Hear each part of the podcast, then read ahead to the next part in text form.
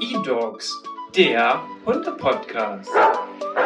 Präsentiert von edogs.de und Dennis Uvelius.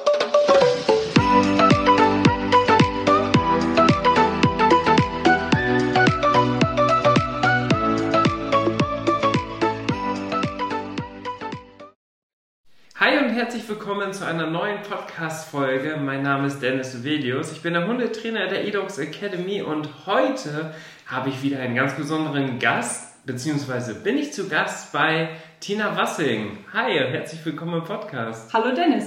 Wir haben ja schon einen Podcast aufgenommen. Das hier ist jetzt die zweite Version.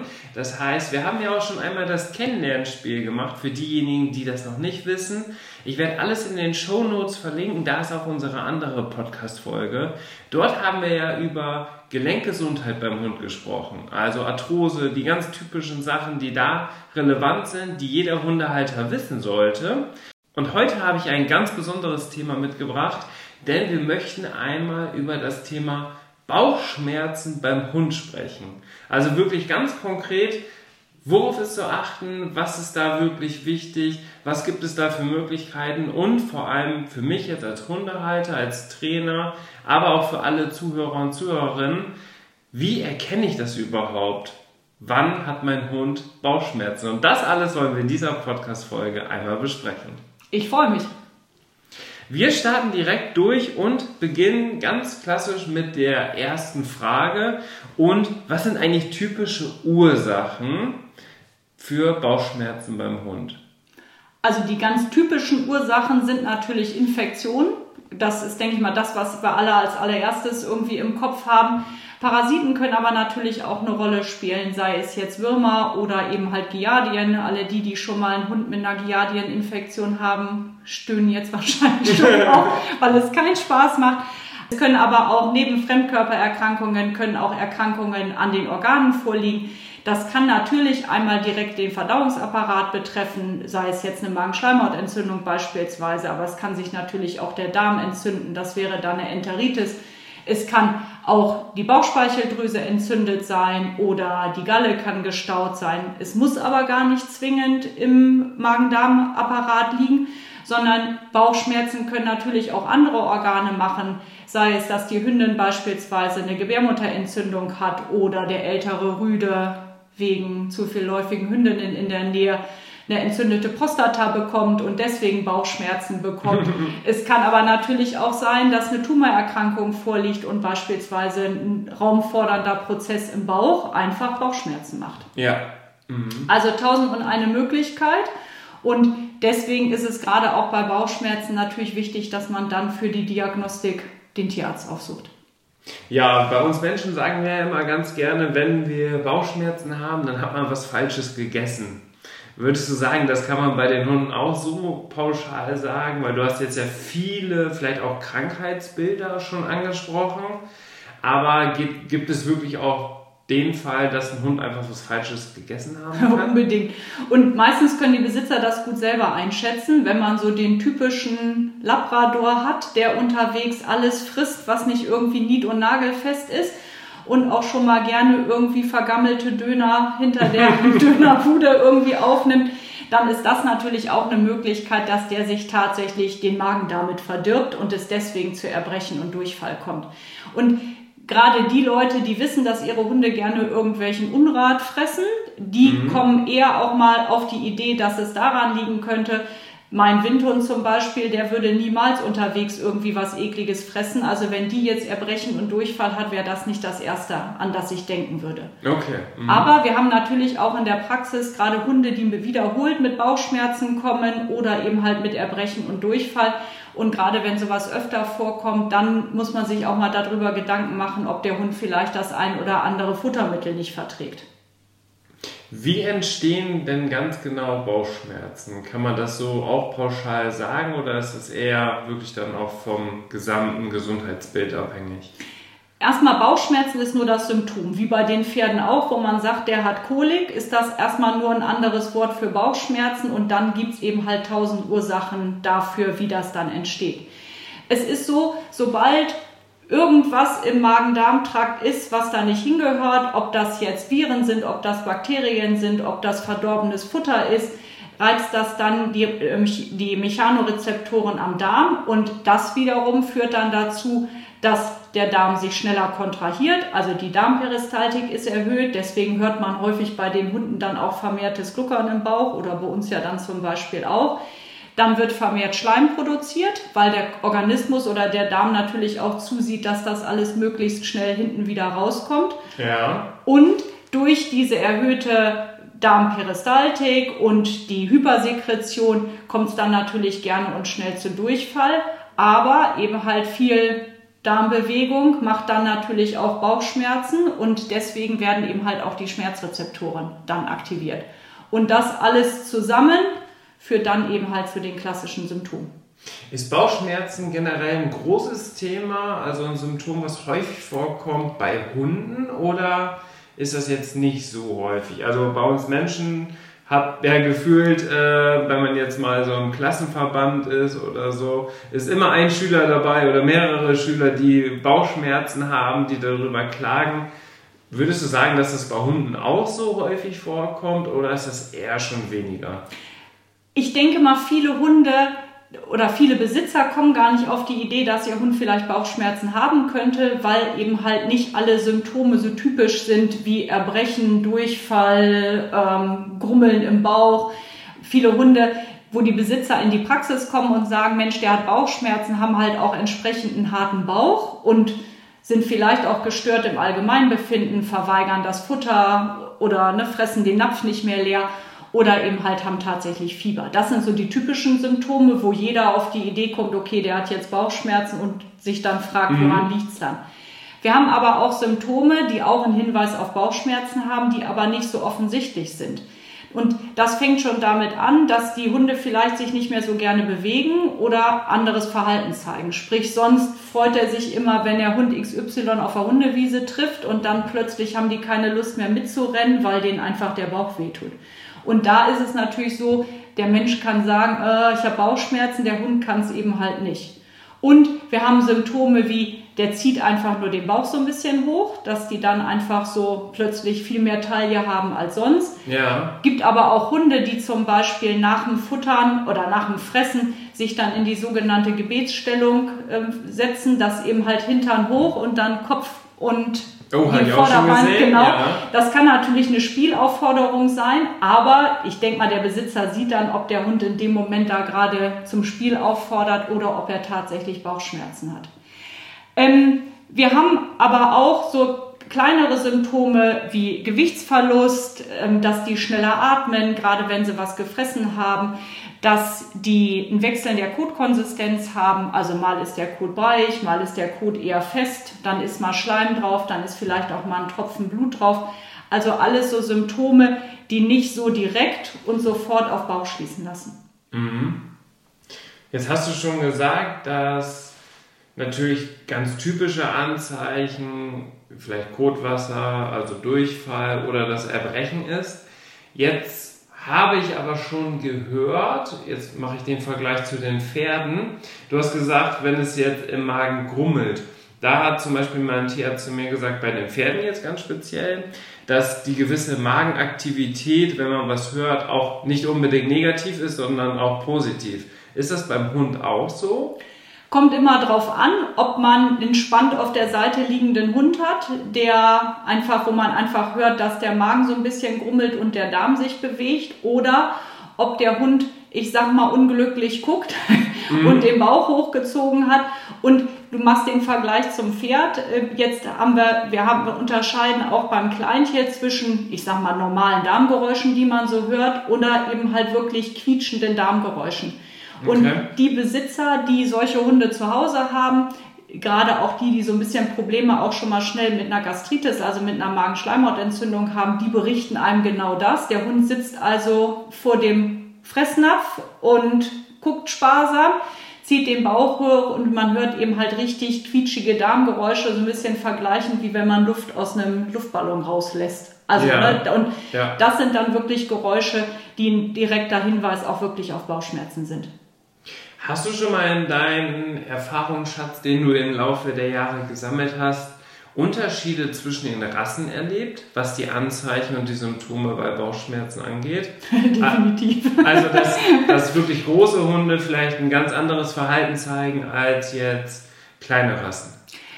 Ich würde gar nicht sagen, kleine Rassen machen was anderes als große Rassen, aber es gibt natürlich einfach die Rassen, also bleiben wir wieder beim Labrador oder beim Golden Retriever oder auch beim Cavalier King Charles Spaniel mhm. oder beim Cocker Spaniel oder beim Beagle, einfach Rassen, die unheimlich gerne fressen.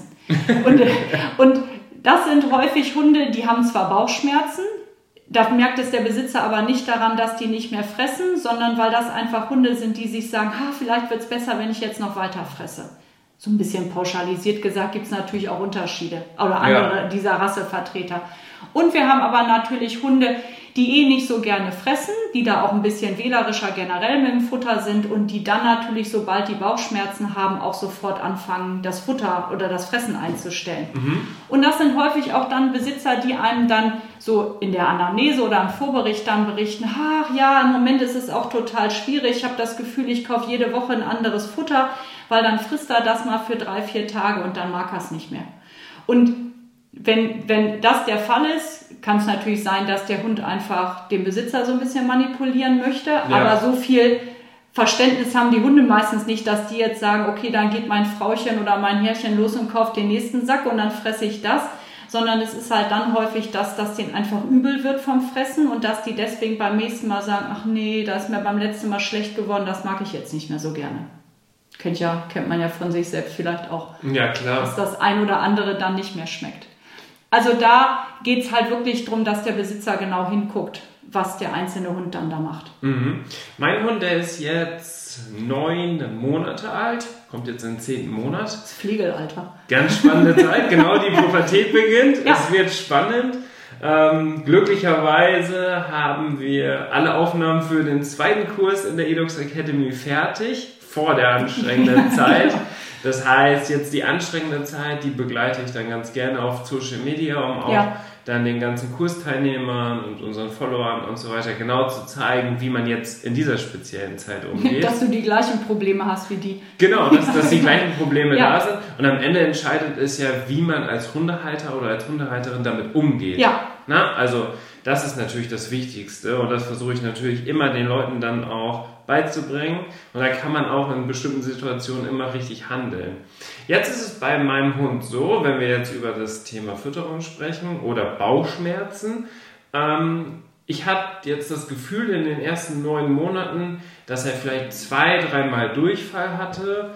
Ähm, zwei, dreimal vielleicht auch zu schnell gefressen hat, dann sich mal wieder übergeben hat, aber kurz nach dem Fressen. Ja.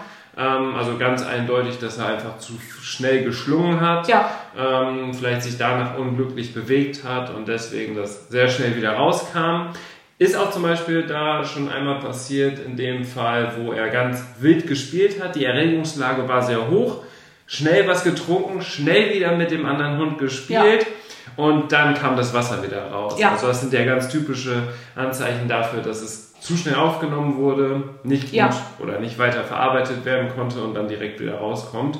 Ähm, jetzt ist es aber so, dass ja irgendwann der Punkt kommt, wenn dem Hundehalter oder der Hundehalterin doch das vielleicht vermehrt auffällt, wann sollte ich einen Tierarzt zur Rate ziehen? Sollte ich das jetzt schon beim ersten Mal machen, bei solchen Beispielen, wie ich jetzt gerade genannt habe, oder lieber dann ähm, ja, schnell reagieren oder erst ein paar Mal das Abwarten, beobachten. Was ist so deine Einschätzung da? Oder was würdest du empfehlen? Genau, also dieses Klassische, was du erzählst, der Hund hat extrem schnell gefressen, äh, spielt hinterher oder hat einfach nur generell zu sehr geschlungen und erbricht das dann alles wieder, ist völlig normal.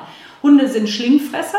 Das ist ja, macht ja auch Sinn, jetzt nicht unbedingt bei Trockenfutter, aber wenn man irgendwie im Rudel gucken muss, dass man satt wird oder das Erbeutete nochmal wegschleppen muss, dann macht es Sinn, wenn man auch große Mengen schnell runterschlucken kann. Und dann muss natürlich der Magen entscheiden, ob das so zu verarbeiten ist oder nicht. Ja. Deswegen können Hunde sehr schnell erbrechen Und weil es eben halt Schlingfresser sind und die ja dann gegebenenfalls auch noch mal ein Stückchen weiterlaufen müssen, bevor es dann mit dem Verdauen ähm, klappt oder die Ruhe dann dafür da ist, ist es auch völlig normal, dass Hunde auch nach ein paar Stunden tatsächlich noch das komplette Trockenfutter erbrechen. Das ist okay. also überhaupt noch nicht das Problem. Und typisch eigentlich für dieses, der Hund hat zu schnell gefressen, ähm, er bricht die ganze Geschichte, ist eigentlich, dass die direkt das wieder auch auffressen wollen. Da sind Hunde ja relativ schmerzbefreit, was das dann angeht. Uns dreht das sich dann so ein genau. bisschen der Magen um. Und dann fressen die das wieder auf oder eben halt, sie erbrechen Teil, du hattest jetzt das Beispiel Wasser genannt und dann geht's aber im Spiel einfach weiter, sprich der Hund zeigt überhaupt gar keine Anzeichen, dass der irgendwie krank ist, ihm übel ja, ist, ja. gestörtes Allgemeinbefinden hat. Damit muss man nicht zum Tierarzt. Sobald man aber natürlich wirklich das Gefühl hat, der Hund hat gefressen, er bricht und hört dann beispielsweise nicht mehr auf zu erbrechen und irgendwann kommt nur noch quietschegelbe Galle und dem Hund geht's offensichtlich schlecht dabei, dann trinkt er vielleicht noch mal was, das bleibt einen Moment im Magen drin und dann erbricht er das wieder. Das sind mit Sicherheit Fälle, wo man dann tatsächlich auch zum Tierarzt sollte. Mhm. Und alles das gerade wenn wir große Rassen haben, das, was ja sehr gefürchtet ist bei so Erbrechen, ist immer der Gedanke, könnte das vielleicht eine Magendrehung sein.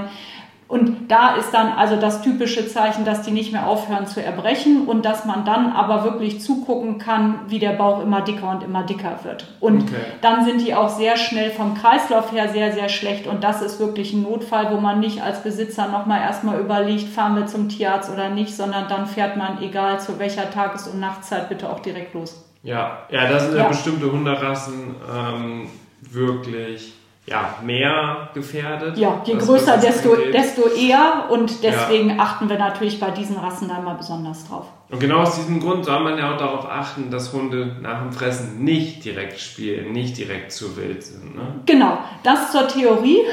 In der ja. Praxis sieht es häufig anders aus. Jetzt nicht unbedingt beim Ein-Hundehalter oder Zwei-Hundehalter, da hat man es dann ja häufig gut im Blick. Aber wenn wir uns natürlich so bei den Züchtern zum Beispiel umgucken, ähm, dann ist es häufig unrealistisch, wenn die noch junge Hunde haben, die toben dann halt trotzdem hinterher dann weiter. Und da muss natürlich der Züchter dann gucken, dass er da so ein bisschen Ruhe wieder reinbekommt. Mhm. Aber auch gerade mit, dieser, mit diesem Erbrechen nach dem Fressen kann natürlich auch tatsächlich ein Hinweis auf eine Gastritis sein. Und viele der Magenschleimhautentzündungen, die wir beim Hund sehen, analog auch zum Menschen, sind tatsächlich auch ähm, ausgelöst durch wiederkehrenden Stress oder zu hohe körperliche Belastung. Also, ne, ich sag mal, du bist Machst du nicht mit dem Hund von neun Monaten, aber ne, es gibt ja auch Besitzer, die fahren irgendwie zwei Stunden stramm Fahrrad mit ihren Hunden oder gehen, keine Ahnung, 20 Kilometer joggen und der Hund läuft, läuft fleißig mit. Dann gibt's hinterher direkt was zu fressen, dann ist der Magen aber noch gereizt und dann kann das natürlich auch dazu führen, dass eins der Symptome von einer Magenschleimhautentzündung das wiederholte Erbrechen ist. Ja, jetzt hast du gerade schon das angesprochen, was ja auch so ein typischer Mythos, sag ich mal, in, in der Hundehaltung ist.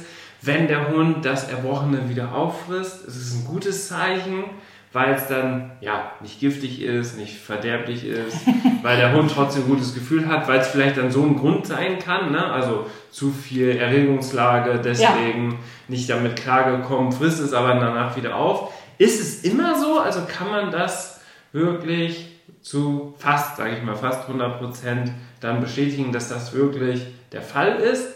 Oder sollte man als Hundehalter darauf achten, dass Erbrech, Erbrochenes nicht wieder aufgenommen wird? Also wenn die direkt ihr Futter ausgebrochen haben, also ich, das, was ich vorher da reingefüttert habe, dann kann der Hund das auch direkt wieder auffressen, weil dann ist da ja außer ein bisschen Magensäure und Speichel nichts dran. Wenn wir aber natürlich, wir hatten schon gerade das Beispiel genannt, dass wir so Müllschlucker haben, die unterwegs alles Mögliche fressen. Und die meisten Besitzer bekommen ja mit, dass ihre Hunde erbrechen, weil das dauert ja einen Moment, bis die das so uh, uh, uh, ne, hochgewirkt ja. haben. Das heißt, man guckt ja dann und sieht ja dann, was das da ist. Ist da irgendwas dabei, was da nicht reingehört? Sind da Blutbeimengungen? Ist da extrem viel Gras mit dabei? Und der Hund zeigt trotzdem die Tendenz, das wieder zu fressen? Dann würde ich das verhindern, weil es macht keinen Sinn, dass der irgendwie das ganze Gras und dergleichen wieder ja, auffrisst. Ja. Also das ist mit Sicherheit so eine situationsabhängige Entscheidung. Deswegen sollte man als Hundehalter schon dann da drauf achten. Auch wenn es eklig ist. Ja. Aber das ist, was frage ich als Tierarzt das Erste, wenn, wenn die sagen, mein Hund erbricht, wie sieht das denn aus? Und wenn die mir dann die Antwort nicht geben können nach dem Motto, ja, keine Ahnung, habe ich nicht nachgeguckt, dann bleibt es halt einfach im Ungewissen, was da so alles drin gewesen sein kann. Hört sich auch komisch an, mache ich aber natürlich sehr, sehr gerne, weil das wichtig ist. Wenn ich jetzt zum Beispiel meine Kotrunde, nenne ich das immer, im Garten mache und Ja. alles aufsammle, vor allem so in der ersten Zeit, ähm, in der Entwicklungsphase, da war es wirklich so, dass ich ja, oft erstaunt war, was man so alles im Kot mitgefunden hat. Ne? Ja. Also irgendwelche Spielzeugreste und da ein bisschen und Haare und alles Mögliche. Also da ist der Hund ja zum Glück sehr unsensibel, was das angeht. Oft das, was aufgenommen wird, weiß nicht, Beispiel jetzt eine Münze, dann kommt die auch zum höchst oder mit der größten Wahrscheinlichkeit Ja. wieder raus. Ähm, das heißt, es ist schon als Hundehalter und Hundehalterin interessant, auch zu schauen, was, ja, oder wie ist der Code aufgebaut, was ist da alles mit drin, um vielleicht auch was herauszufinden, wo man was ändern muss. Genau, genau das und vor allen Dingen auch, um zum Beispiel zu gucken, verdaut der Hund das vernünftig? Oder sind da noch große Bestandteile oder ist der Kot sehr fetthaltig? Ähm, ist der aufgegast? Das würde man ja dann beispielsweise auch alles sehen. Und gerade wenn wir so eher chronische Verläufe haben, auch mit Bauchschmerzen oder wechselnder Kotkonsistenz, dann ist ja heute der Besitzer in der glücklichen Lage, dass man Fotos machen kann, dass man eben halt nicht zehn Kothaufen mit in die Tierarztpraxis nehmen muss, sondern dass man dann eben halt auch dem Tierarzt vor Ort dann einmal zeigen kann, okay, was meine ich denn mit der Kot ist fettig oder der eine Kothaufen ist viel heller als der andere. Oder wenn zum Beispiel Blut mit dabei wäre, dann haben wir eben so Stuhl oder Kot, der aussieht, als wenn der irgendwie Kohle gefressen hätte, weil dann eben halt durch die Oxidation wird das Blut eben halt schwarz und dann ist der Kot eben halt sehr schwarz. Ja, ja. Und generell, wenn ihr euch unsicher seid und sagt, na, irgendwie sieht das komisch aus und man geht sowieso zum Tierarzt, dann macht es natürlich Sinn, auch eine Kotprobe mitzunehmen. Sei es, weil wir dann direkt vor Ort einmal nach Parasiten oder Giardien gucken können oder eben halt, um einfach mal eine Einschätzung zu haben, ist das jetzt normal, ja oder nein. Das ist wichtig, dass du das sagst, weil ich habe mit vielen Hundehalter und Hundehalterinnen schon gesprochen und für die wäre das so gar keine Option, wirklich den Code mitzunehmen. Aber das ist überhaupt nicht verwerflich. Ne? Ganz im Gegenteil. Nee, also es ist immer noch besser, man hat den schon in der Tüte direkt mit dabei, haben wir ja eh alle Ja. als Hundebesitzer in der Tasche, als wenn man dann irgendwie eine halbe Stunde auf einen Termin gewartet hat im Wartezimmer, um dann nochmal anderthalb Stunden um den Block zu ziehen, weil der Hund sich zum Kacken nicht hinsetzen möchte. Also Genau, dann lieber ja. was mitnehmen, weil wir wissen alle, dass es dann häufig in dem Moment nicht klappt. Ja. Was ich gerade noch gesagt habe mit, dass ich das dann immer ganz gerne beobachte und dass man dadurch ja auch vielleicht seine Haltungsbedingungen ändern kann. Bei mir war es dann so, dass mein Hund ganz gerne auf einer Matte oder auf einem Teppich lag, sehr grobfaserig und dann hat er die Fasern aber auch sehr gerne rausgezupft, aufgenommen und wieder ausgekotet. Und dann habe ich Ja. natürlich gesehen im Kot, dass immer diese Fasern vom Teppich mit da drin waren.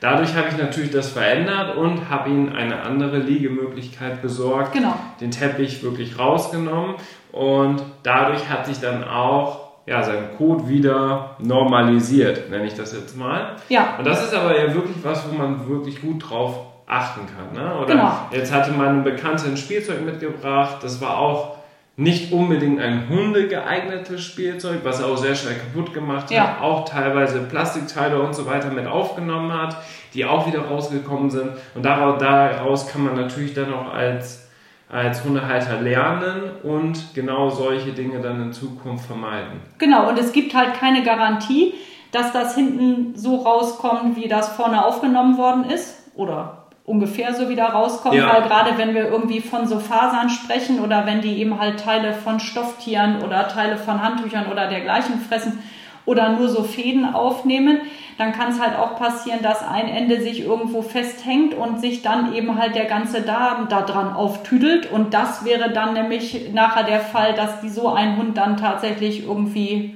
in der Chirurgie auf dem Tisch landet, weil man dann diese Fremdkörper eben halt chirurgisch entfernen muss. Ja, da habe ich, das will keiner. da habe ich ein perfektes Beispiel sogar.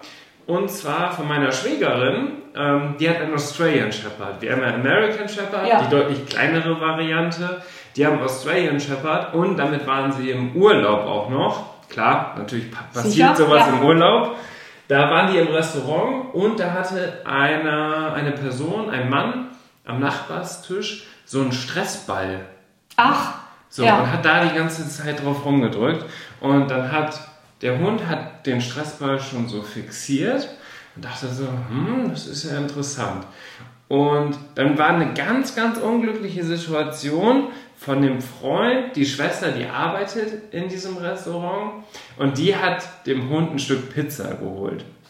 Ist mit diesem Stück Pizza adäquate Hundeernährung. ist mit, die, genau, ist mit dem Stück Pizza an dem Tisch vorbeigelaufen und wollte ihm den hinhalten. In dem Moment hat der Mann komischerweise den Ball losgelassen und so unglücklich es auch sein kann, also es kann man gar nicht vorstellen, dass es wirklich so passiert ist, hat der Hund dann zugeschnappt, wollte das Pizzastück, hat in dem Moment sich aber den Ball geschnappt Und und den in eins runtergeschluckt.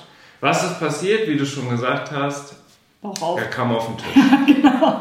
Und das sind, das ist wie dieses Leckerchen zuwerfen. Ähm, dann wirft man irgendwie fünf Leckerchen und dann, keine Ahnung, irgendwie ein Stück Spielzeug oder irgendwas anderes, was man in der Tasche hatte, wo man sich vertan hat. Und Ja. fast alle Hunde würden das so in eins dann runterschlucken. Ja, genau. Weil die das einfach in dem Moment gar nicht mitbekommen, dass das plötzlich was anderes ist. Mhm. Man muss jetzt dazu sagen, es ist zum Glück gut gegangen. Also die OP ist dann auch gut verlaufen. Sie konnten den Stressball in eins wieder rausnehmen. ähm, Zum hat, Besitzer zurück. hat mit Sicherheit der Besitzer nicht wiederbekommen. aber ähm, ja, sowas kann halt dann tatsächlich mal schnell passieren. Ne? Und Ja. dann ist man halt da. Ja, Wie sieht's denn aus, wenn ich jetzt das Gefühl habe, oder das vielleicht sogar schon beim Tierarzt diagnostiziert war und man darauf hinweist, dass das auch in der Zukunft immer mal wieder vorkommen kann? Was kann ich als Hundehalter machen, um meinen Hund, sage ich mal, zu unterstützen? Also um Bauchschmerzen zu lindern. Was gibt's da so für Optionen? Das, die beste Variante ist natürlich, dass wenn man schon weiß, was die Bauchschmerzen auslöst, wenn man das vermeidet. Also wenn ich weiß, mein Hund verträgt Schneefressen beispielsweise nicht, dann sollte ich halt verhindern, dass der ohne Ende Schnee frisst beispielsweise. Genau das gleiche, wenn wir wissen, okay, der verträgt die und die Leckerchen nicht, dann sollte das eigentlich normal sein, dass man die nicht mehr kauft und die nicht mehr verfüttert. Und das gleiche gilt natürlich auch für Futtermittel. Manche Sachen kann man nicht vermeiden, sei es jetzt Bauchschmerzen, die irgendwie stressbedingt entstehen oder wenn der Hund doch mal irgendwie was aufgefressen hat. Und das, was ganz wichtig ist, nicht einfach irgendwie den eigenen Arzneimittelschrank aufmachen und denken, okay, was haben wir denn letzte Mal genommen, als wir Bauchschmerzen hatten? Und das dann einfach vorbehaltslos auch in den Hund reingeben. Ähm, viele oder die meisten Hundebesitzer sind da inzwischen sowieso gut aufgeklärt, dass eben halt viele Arzneimittel für Hunde absolut unverträglich sind. Und ähm, das ist immer dieses, kann ich meinem Hund Buscopan geben oder kann ich meinem Hund MCP-Tropfen geben oder wie sieht's mit einer Ibuprofen aus? All diese Sachen niemals äh, einfach nur so geben und wenn immer nur mit Absprache vom Tierarzt oder mit dem Tierarzt und Ibuprofen zum Beispiel gar nicht, weil dann habe ich nämlich gleich zusätzlich zu den Bauchschmerzen und auch direkt ein Problem mit Vergiftung. Aber kommen Hundehalter auf die Idee, das Auf zu alle? Ideen.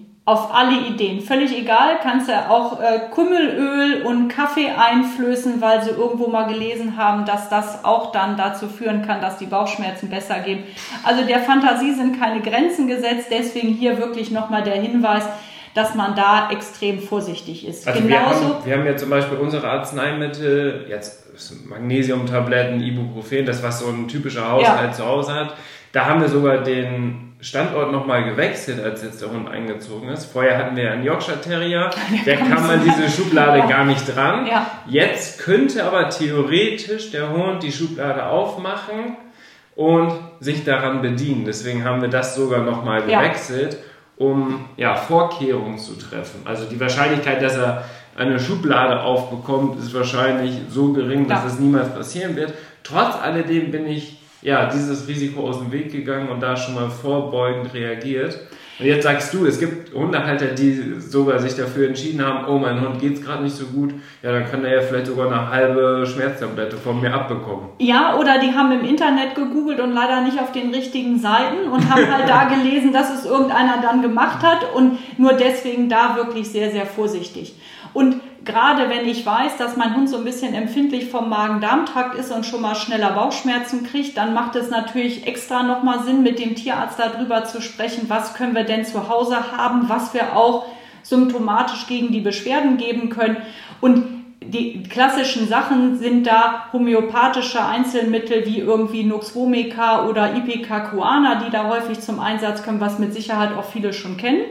Oder eben halt, man nimmt biologische Tierarzneimittel, die dann eben halt auch in der Apotheke trotz geänderten Tierarzneimittelgesetz so zu kaufen sind, weil sie fürs Tier zugelassen sind. Und da wäre es beispielsweise das Sascoprel Atosvet.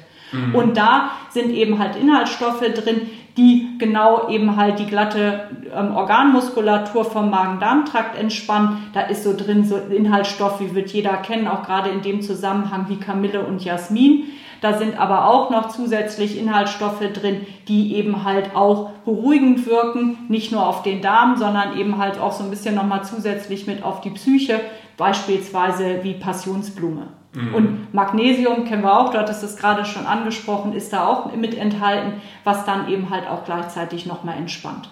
Also es heißt Sascuprel Atosvet, ist in Tablettenform erhältlich in der Apotheke oder beim Tierarzt und klar kann die Apotheke auch dosierungsmäßig weiterhelfen, aber ich als Tierarzt oder Tierärztin finde es natürlich immer schöner, wenn das über den Tierarzt läuft, weil der natürlich auch den Hund dann am besten Das heißt, es gibt beide Möglichkeiten. Es gibt beide Möglichkeiten, genau, es gibt beide Möglichkeiten. Biologische Tierarzneimittel sind Multi-Component, Multi-Target-Medikamente. Was heißt das? Wir haben immer mehrere Inhaltsstoffe drin, wie ja gerade schon erwähnt, Kamille, Jasmin, mhm. Passionsblume, Magnesium, ne? solche Sachen, die aber alle ein größeres, deswegen Multi-Target, ein größeres Symptomgebiet abdecken. Im Falle jetzt vom Sascoprel geht es eben halt vor allen Dingen um abdominelle Spasmen, also sprich um Bauchschmerzen. Und wir wissen auch aufgrund der Studienlage, weil es gibt eben halt auch äh, veröffentlichte Studien für das ähm, Sascoprel, dass das eben halt die Darmmotilität wieder in, in die Norm bringt, also dass eben halt der Darm sich nicht mehr so oft kontrahiert und dementsprechend der Durchfall auch besser wird, die Schmerzen zurückgehen.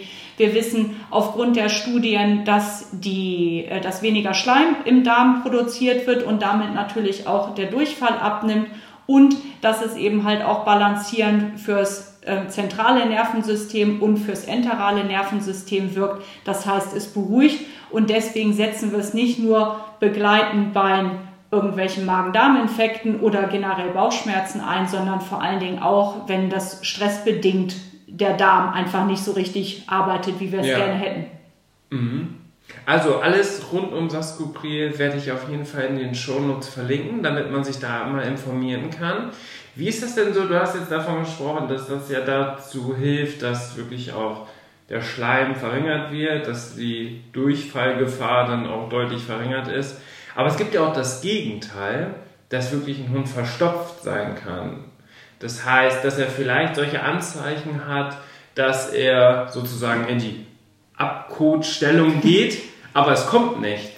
Kommt genau. das auch häufig vor oder ist das bei Hunden eher wenig? Also ist eher der andere Fall, dass es eher zu flüssig ist? Wir sehen eher Hunde mit Durchfall als tatsächlich mit Verstopfung und die meisten Hunde, die wir mit Verstopfung sehen, da wissen wir auch die Ursache. Also der klassische verstopfte Hund ist der, der ganz viele Knochen gefressen hat und deswegen eben halt verstopft ist. Das ist ja dann auch das, was man so den typischen Knochenkot dann nennt, der dann eben halt so richtig ähm, beigefarben und bröckelig mhm. dann da hinten rauskommt, kann man auch wunderschön röntgenologisch darstellen, weil der Knochen eben halt ja röntgendicht ist. Das ja. heißt, man hat dann ziemlich schnell die Vermutung und den Verdacht, wo das dann herkommt.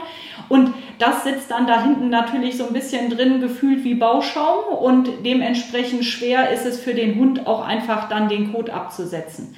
Und wir haben aber natürlich auch Hunde, die beispielsweise viel zu wenig getrunken haben, sei es jetzt durch Hitze oder eben halt, weil der Besitzer beim Fahrradfahren vergessen hat, dem Hund zwischendurch mal Wasser anzubieten. Oder auch, was ganz häufig vorkommt, das haben wir nämlich jetzt auch nochmal bezüglich des Themas Stubenreinheit, dass immer mehr Hundehalter auf die Idee kommen, das Wasser zu entnehmen. Ja, genau. Also dass über mehrere Stunden der Hund keinen Zugang zu frischem Wasser hat. Ja. Und das ist ja Haltungsbedingung und auch tierschutzrelevant äh, auf gar keinen Fall empfehlenswert, sondern im Gegenteil ja. sollte man das auf gar keinen Fall machen. Ja. Aber die Leute kommen, weil die dann so verzweifelt sind mit äh, dem Thema Stubenreinheit, ja. kommen die auf solche Ideen, ne, dem Hund das Wasser wegzunehmen. Zum Beispiel, aber gerade wenn wir alte Hunde haben, die Probleme mit Verstopfung haben, ist es da auch immer wichtig, dass man nochmal nach dem Bewegungsapparat guckt, weil ganz viele Hunde die Rückenschmerzen haben. Wir wissen alle, wie sich ein Hund zum Kotabsetzen hinhockt. Mhm. Also mit einem richtig schön gebogenen Rücken. Und wenn die natürlich Rückenschmerzen haben und den Rücken einfach nicht mehr richtig aufwölben können, dann oder nicht mehr so viel Kraft in den Hinterbeinen haben, dass die das auch für den Moment dann halten können, ja. dann fangen die natürlich an und halten ein und warten wirklich so lange, bis es nicht mehr geht. Und der, der Kot, der nachher dann zum Absetzen bereit ist, liegt im Rektum, also im Enddarm. Und während der da noch rumliegt, wird halt die ganze Zeit über die Darmschleimhaut weiter Wasser entzogen. Das heißt, je länger der da hinten drin liegt, desto trockener wird das natürlich auch und desto klebriger und pappiger wird das da hinten auch und desto schwieriger wird es dann nachher für den Hund die Wurst dann da hinten rauszuknödeln.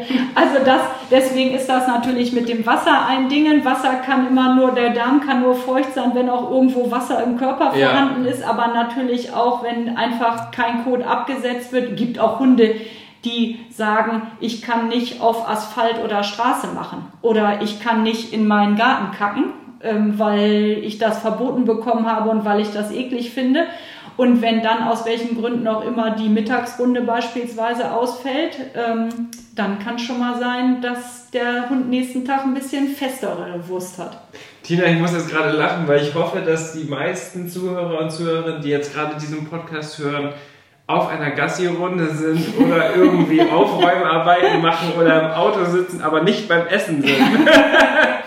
Obwohl das, das ist ja, was Tierärzten ja generell so ein bisschen abgeht, ne, dass man da wenig Ekel vor irgendwie was hat. Und ja. gut, alle wussten, es geht um Bauchschmerzen, von daher denke ich mal, alle hatten irgendwie eine Ahnung, dass wir über Erbrechen und Durchfall und dergleichen sprechen. Mhm. Da will man ja vielleicht nicht gerade sich das Wurstbrot schmecken lassen.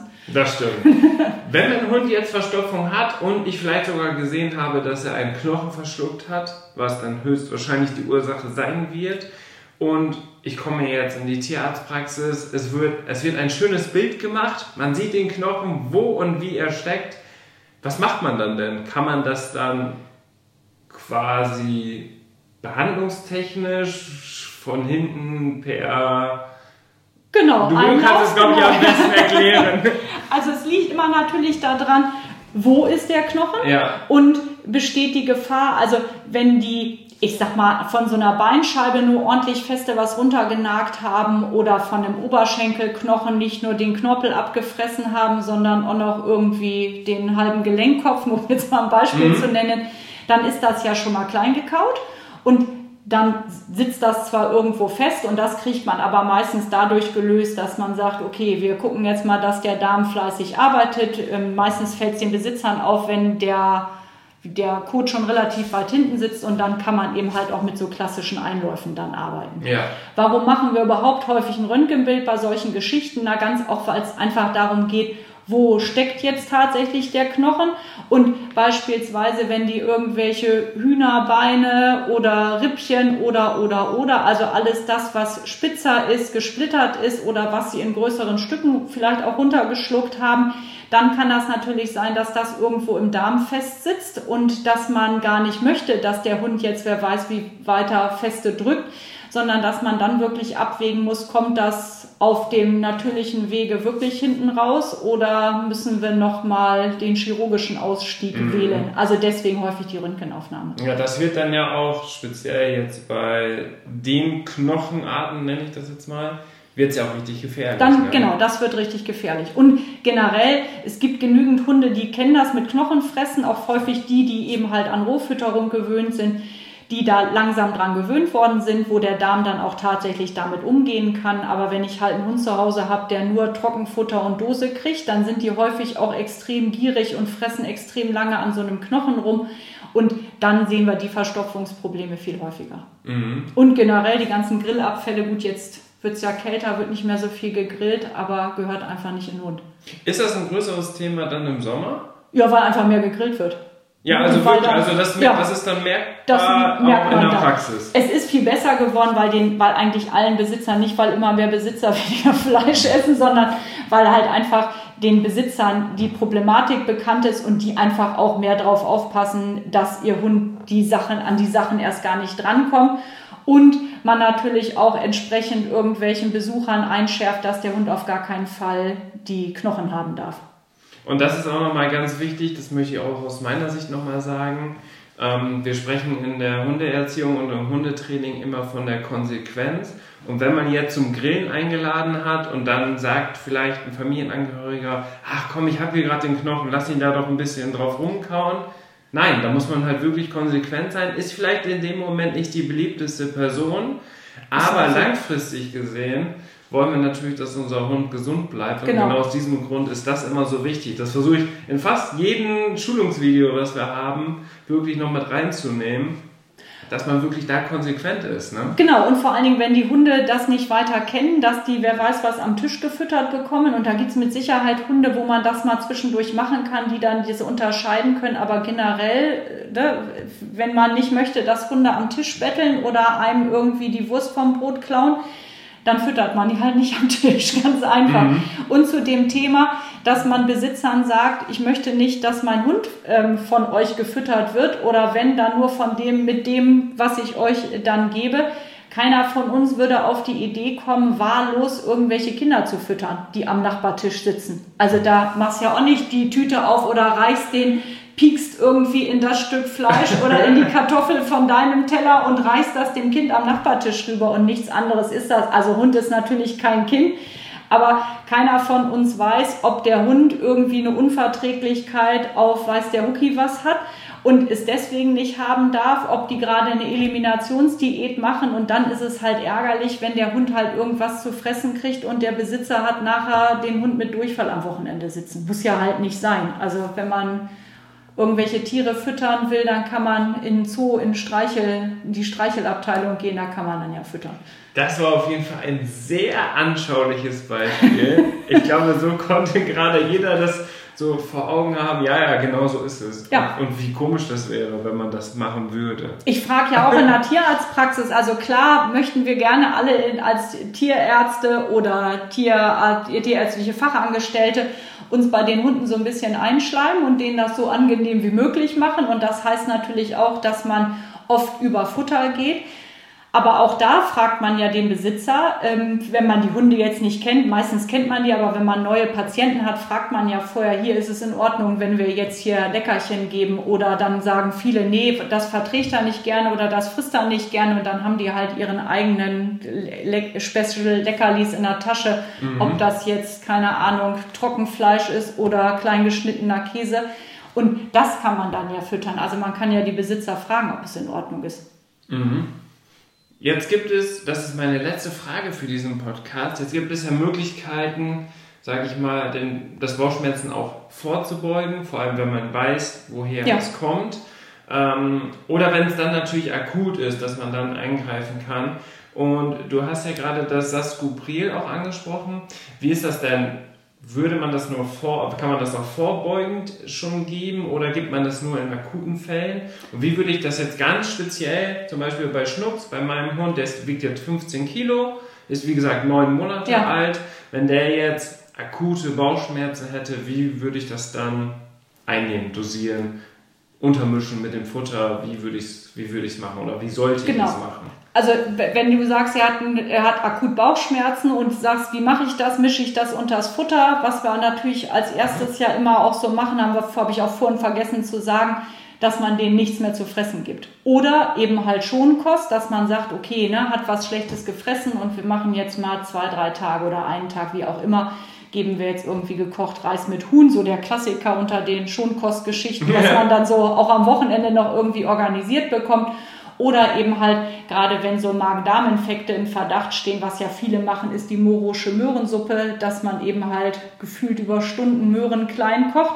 Und warum funktioniert das überhaupt? Ähm, dabei werden Oligosaccharide frei, die sitzen eben halt in den Möhren, die werden frei, wenn die, wenn die so lange gekocht werden. Okay. Und die treten in Konkurrenz zu den Bakterien und Viren und Toxinen, die sich eben halt gerade im Darm breit machen und docken eben halt an der Darmwand an. Und da, wo von der Möhrensuppe ein, ähm, ein Oligosaccharid sitzt, kann sich eben halt kein Toxin, Bakterium oder äh, äh, Virus andocken. Mhm. Und deswegen eben halt ist das tatsächlich auch eine gute Prophylaxe.